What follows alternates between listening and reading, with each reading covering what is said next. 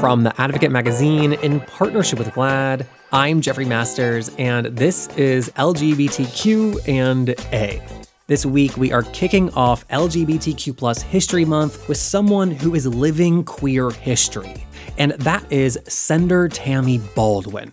She is both the first out lesbian elected to the House of Representatives and the first lesbian elected to the Senate, where she now serves. Additionally, she was also the first woman to serve from Wisconsin in both of those roles. So, women's history, queer history, it is all intertwined here. Today, we talk about this historic career, and I also want to know how she's thinking about the current state of LGBTQ plus rights in the US. We have seen some very scary steps backward recently with abortion and other things, and I think that Senator Baldwin is the perfect person to talk to about how worried or not we in the queer community should be right now. So, without further ado, here she is. From the very beginning, your career has been defined by firsts the first woman, the first LGBTQ person, specifically regarding being gay. Were you known as the gay congressperson, the gay senator? How much was that a part of your identity in the public's mind? You know, that's so interesting because the first office I ever ran for was the Dane County Board of Supervisors. And I was the third gay person elected to the Dane County Board. And I look back sometimes at that experience and wonder would I have had the courage to be the first if I hadn't have had these incredible role models who had at least paved the way for me. And then thereafter, I was the first openly gay person elected to the state legislature and the first, you know, but I had had these incredible role models and you know, it's hard to be it if you can't see it. And so I remember just seeing their leadership and they also encouraged me to run and to run out and sort of said, you know, you're not going to be in the closet. You have you have company here. So that's kind of the the ancient history that a lot of people don't know. Let me get, tell you about a time when I was running for the state legislature and every story written about my candidacy was you know, can a gay woman win? Are the voters ready? And it was all about it was all about that. It was also the year of women in politics. Remember 1992 when Anita Hill and all of that and everyone was running for office. So so I got asked a lot about being the first woman, the first out lesbian. And I finally uh, sort of had a conversation with some of the reporters locally who were going to be covering me for the whole race and so they were coming back and coming back. And I said, it's fair to write that story once. Can the gay person win? What's your gay agenda? Whatever it is, you know? But it's not fair to write it every single time. And I'm running to be a representative for all my constituents. And I have a very broad, a very progressive agenda that has to do with jobs and healthcare and quality childcare and mental health services and all sorts of things that I work on to this day. And, and I think they did get better at it. Each of the reporters who was sort of covering me realized that that was a fair request. And that's so interesting that you brought up that when you were first elected, when you were 24, that you were the third gay person to have that role. Because I was wondering, and I feel like it's distasteful to ask, but I was wondering if you considered not being out at that time. Well, here's here's the issue, uh, and that is that when I was campaigning, my campaign literature said where I stood on local issues affecting the LGBTQ community. But nobody at the doors, when I knocked on their doors and said, I want you to vote for me, I want, I want you to elect me to the county board, I'm working on this, and all of these things, nobody ever said, Are you gay? And so I was trying to figure out how I how do I be true to I'm running as an out lesbian? It just doesn't necessarily come up in conversation. Now, as the reporters, you know, the, the media covers it, but not necessarily the average voter who you're having a conversation with. The closest I came to sort of putting it in their face is just talking about how our county needed stronger anti discrimination policies and that I would be pushing for that. We also live in a time now where it's like very identity forward. Like, hi, I'm Jeffrey, I'm gay, I'm queer, I'm from the South, I'm Jewish. I think like you've always done the exact opposite. As an example from the most recent Democratic National Convention, you know, you didn't introduce yourself and say like, hey, I'm a lesbian. You just were like, here's what's wrong with the country and here's how we're going to fix it. It's always been issues first. And so it sounds like that's something you learned early on. Yeah, and, but not to suggest that at least when I was running for Congress, we knew from our own polling that about 80% of my constituency knew that I was running a history making campaign and that I was would be the first uh, you know lesbian elected to the House of Representatives. The only ones who had ever served before came out while they were in office. So this was kind of can we do this from scratch type of question. So there's a huge awareness of it, but not necessarily something that came up in my debates with my prospect or with my opponents. So it was really interesting that the awareness was really high. And that was for the first congressional election in the late 90s you ran for. Yep. There's kind of like a, a script that politicians have when they like acknowledge their husbands or wives, maybe they'll, kiss their partner on the cheek and then take the stage. Were you doing those things as well? Well, I was single at the time I was running for the state legislature, so sadly. Um, but yes, I, I, certainly acknowledged when I was partnered, I certainly acknowledged support and in the context of introducing my whole family. I just wondered if, like, behind the scenes, they were like, hey, they know you're a lesbian, like, but, like, don't kiss your partner if you were having discussions like that. No, I, I yeah, no, I wouldn't. I, I just am who I am, right?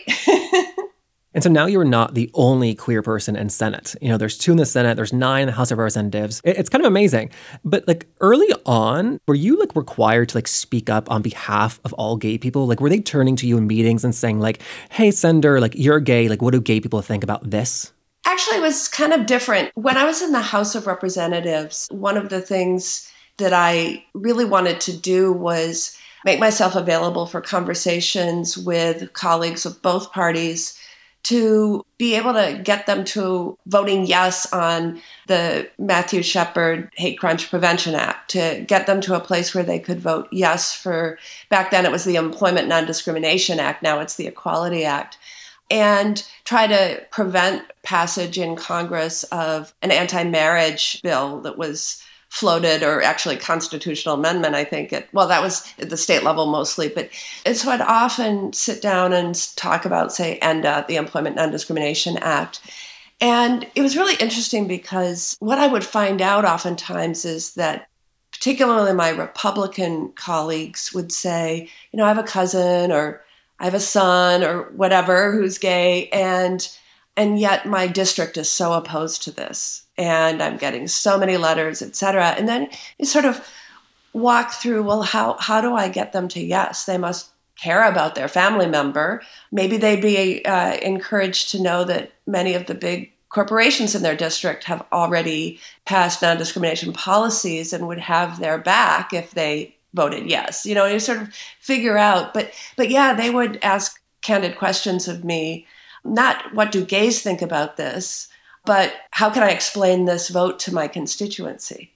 I just feel like that's not dissimilar to how it's reported many Republicans feel behind closed doors about like the former president, right? We hate him, but our constituents love him, and like how to bridge that divide. Are you saying it was a very similar thing back then about LGBTQ issues? Yeah, very much so. And, you know, it always also gives me the excuse to encourage our community to be involved politically and speak out because the other side's really organized. I'll tell you, just working on the Equality Act this session, when it was first introduced and had its hearing in the US Senate, the number of calls opposing it compared to the number of calls supporting it were incredibly lopsided in, in opposition to it. And I know that's not the reflection of the sentiment of my district through other means, right? You know, whether it's polling or just knowing how far we've come in the state of Wisconsin, we still have ways to go. But but yeah, the calls to the office were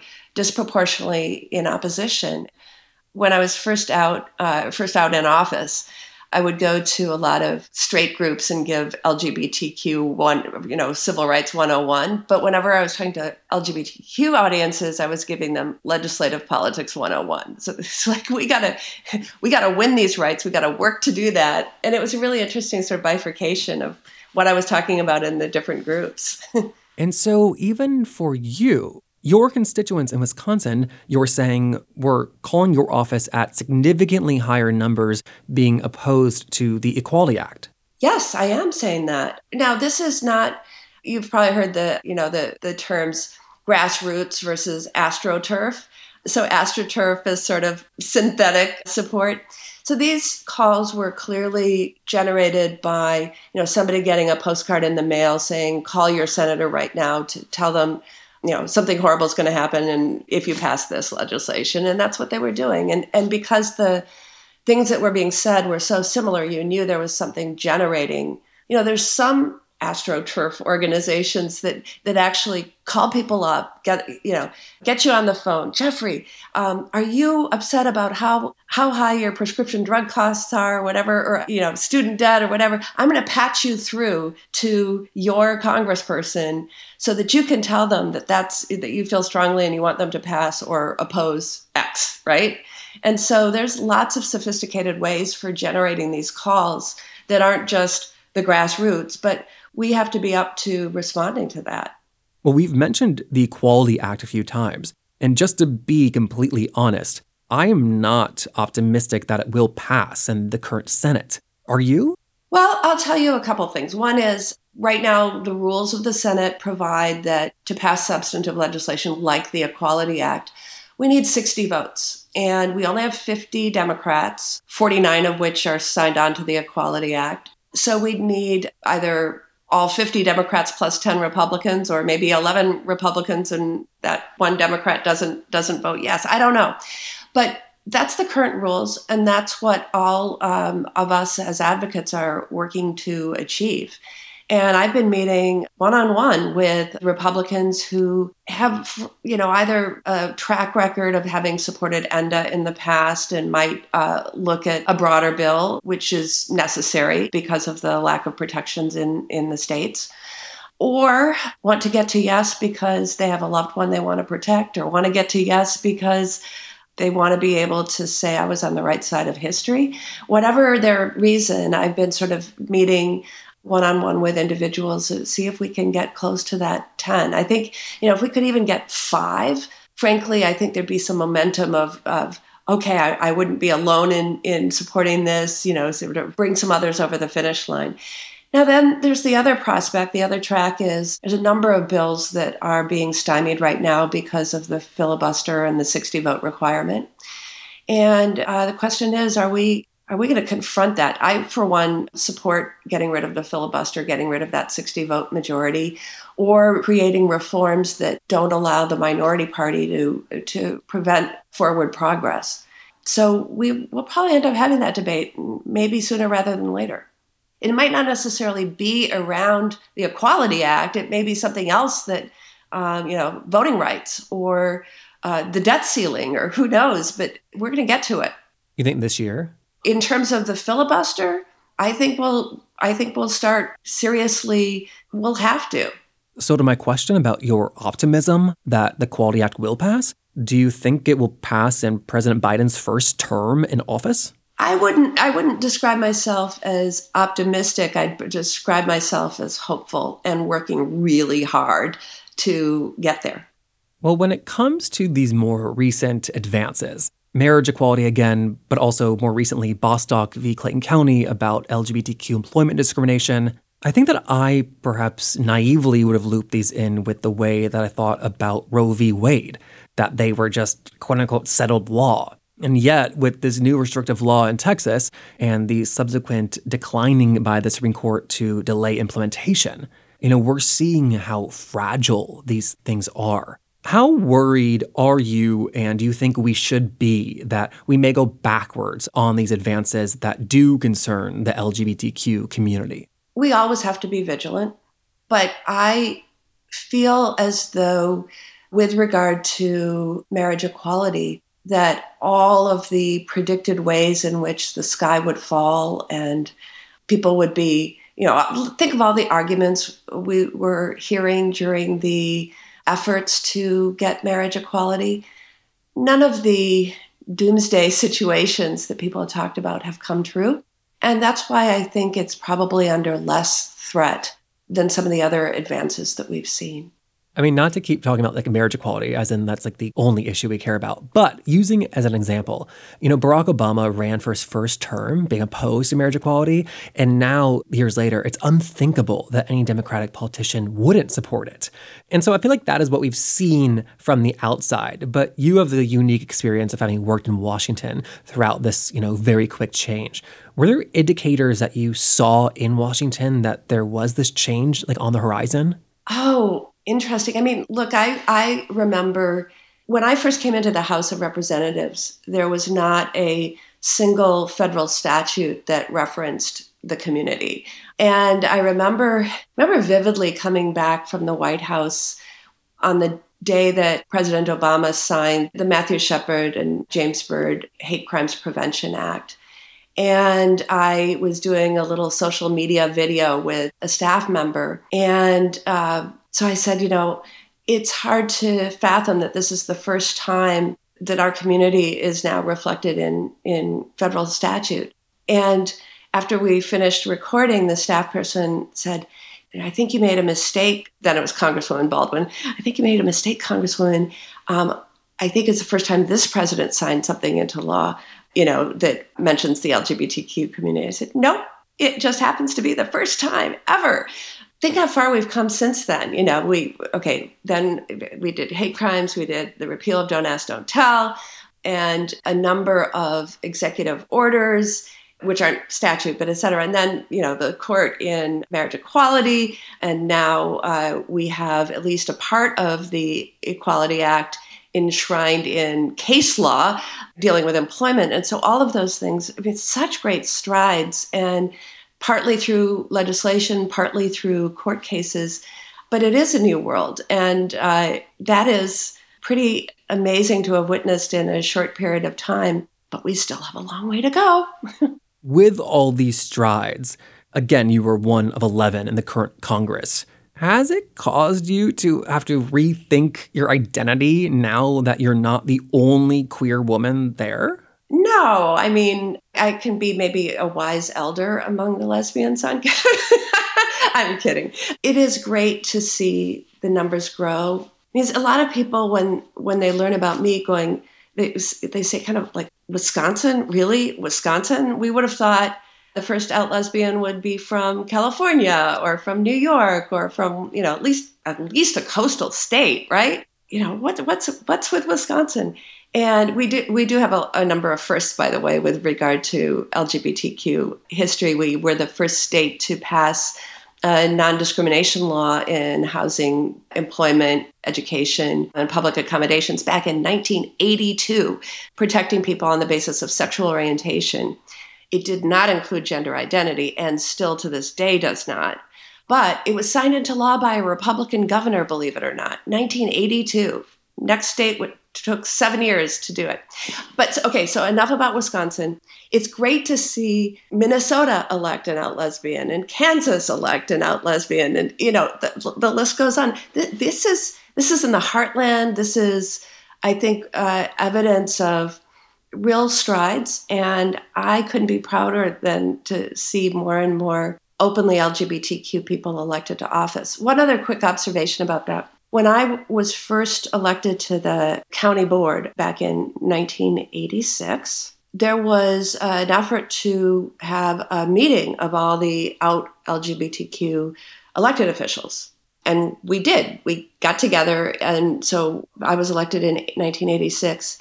I think 14 people showed up. And we, in our meetings, were thinking, like, who who's out who wasn't able to make it? And well, there's that mayor in Iowa, and there's that parliamentarian somewhere else. And we called ourselves international because there was one member of the British Parliament who attended. But really, we thought from the best we could calculate, and you couldn't Google things back then, but um, that, that there were probably two dozen out elected officials in the world. And today, in the US alone, we're pushing upwards toward a thousand. Um, now, maybe only 11 in Congress, but I mean, it is really uh, another way to track progress. But we're s- still far below uh, our numbers in, in, in the population. And when it comes to working with politicians across the aisle, I understand having policy disagreements. Yeah. But when someone is lying about the results of the presidential election, how do you just ignore that in order to get anything else done with these politicians? Well, uh, you don't ignore it. It's very serious. Part of leadership is truth telling. Part of leadership is also pointing out when there is a big lie and it's being perpetrated. And I, I don't spend, or I, I would say it's not insignificant the amount of time I spend trying to either tamp back at conspiracy theories around the coronavirus pandemic or uh, the uh, big lie about the last elections. Um, we have got to rely on facts and we have to push back when misinformation is flying around. And, and so, with the like the big lie about the election, d- does it feel less like feasible working across the aisle now compared to when you first joined the Senate? You know, it it varies so much from issue to issue. I'll tell you, the one thing I would say is that over the course of time, where I've seen ramping up of partisanship, it seems like there's more issues and more legislative measures that say Mitch McConnell and the Republicans want to say this issue is what divides Democrats and Republicans. You know, we must we must stop it. But as we saw on infrastructure, as we saw on you know a number of other pandemic response under the Trump administration that Congress worked to together on, there are things we can work together on but it, it almost rests on Mitch McConnell and Kevin McCarthy not saying this is the dividing line between Democrats and Republicans. And so, you know, you're seeing that right now on the continuing resolution that'll keep the government open and raising the debt ceiling. These are things we all did together, you know, in, in a different era. So I guess relating this to the Equality Act, it is going to be very important that it not be framed as this going against everything that Republicans stand for. Yeah, I think there's certainly some issues that we dealt with the last time we were advancing the measure that will will still come up. However, you know, I think it's particularly helpful with Republicans in particular who have major major business in their states and house members in their districts where they are all passing internal policies because they think it's good for business and it's good for worker retention and that they're stronger if their workforce is more diverse. You know, when you see that, hopefully it makes it less less scary for some of my Republican colleagues. Bringing up business, it's almost like these big companies now act as the fourth branch of government. I mean, when Walmart mandated masks in their stores, it was like, oh my God, they're going to get people to wear masks in a way that the government can't. But you can't always rely on businesses to quote unquote do the right thing. Uh, that is very true. Um, I can I can tell you that you know let's say for example the pharmaceutical industry as a whole tends to have pretty good workforce diversity initiatives and policies, et cetera. That doesn't mean that I, I don't stand up when I feel like they are jacking up prices uh, unnecessarily of uh, the life-saving products that they sell people. So I think you can I think you can point to corporate policies that are good and say, you know, if it's good for Coca Cola, if it's good for you know, whatever, um, it should be. Uh, it, it should make some of my Republican colleagues more comfortable to say, look, what we're doing in Congress is actually following behind corporate America and not leading. So that helps the pitch process. I think so. Say, you know, if you're worried about your constituents, know that there's a lot of pioneers already in your state or district that have determined that this is the right thing to do. You know, I know that you do work with the Victory Fund, which helps to increase the number of LGBTQ elected officials. And one of my favorite stats of theirs is that queer men run for office at a higher rate compared to queer women. But queer women win a bigger percentage of their elections, the ones that they do run. The most recent stat is that queer cis women, specifically cis, queer cis women win their races 69% of the time. And I think that's pretty remarkable.